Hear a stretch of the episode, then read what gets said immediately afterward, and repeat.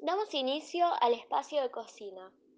Hola, hoy vamos a hablar de la comida paraguaya tradicional. ¿Qué comidas paraguayas conoces vos? Yo, por ejemplo, conozco el chipá.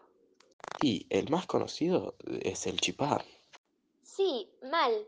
¿Qué ingredientes lleva el chipá? ¿Podrías contarnos cómo se prepara?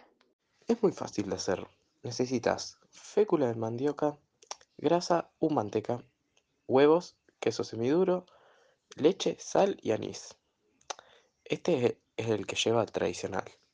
En un recipiente ponemos los secos y en otro batimos los huevos, la sal, el anís y la grasa y el queso. Mezclamos bien la masa, no debe quedar muy blanda, debe ser una masa sólida. Y para vos, ¿cuál sería el secreto que tiene el chipá para que nos salgan perfectos? Es decir, ni muy duro, ni muy blando, ni muy cocido, ni muy crudo. ¿Cuál sería el paso a paso que hay que seguir? ¿Cuáles serían los puntos claves o qué secreto hay, qué truquito hay para que nos salgan perfectos? E- El secreto o el truco está en amasarlos muy bien, eh, hasta que lograr un buen resultado.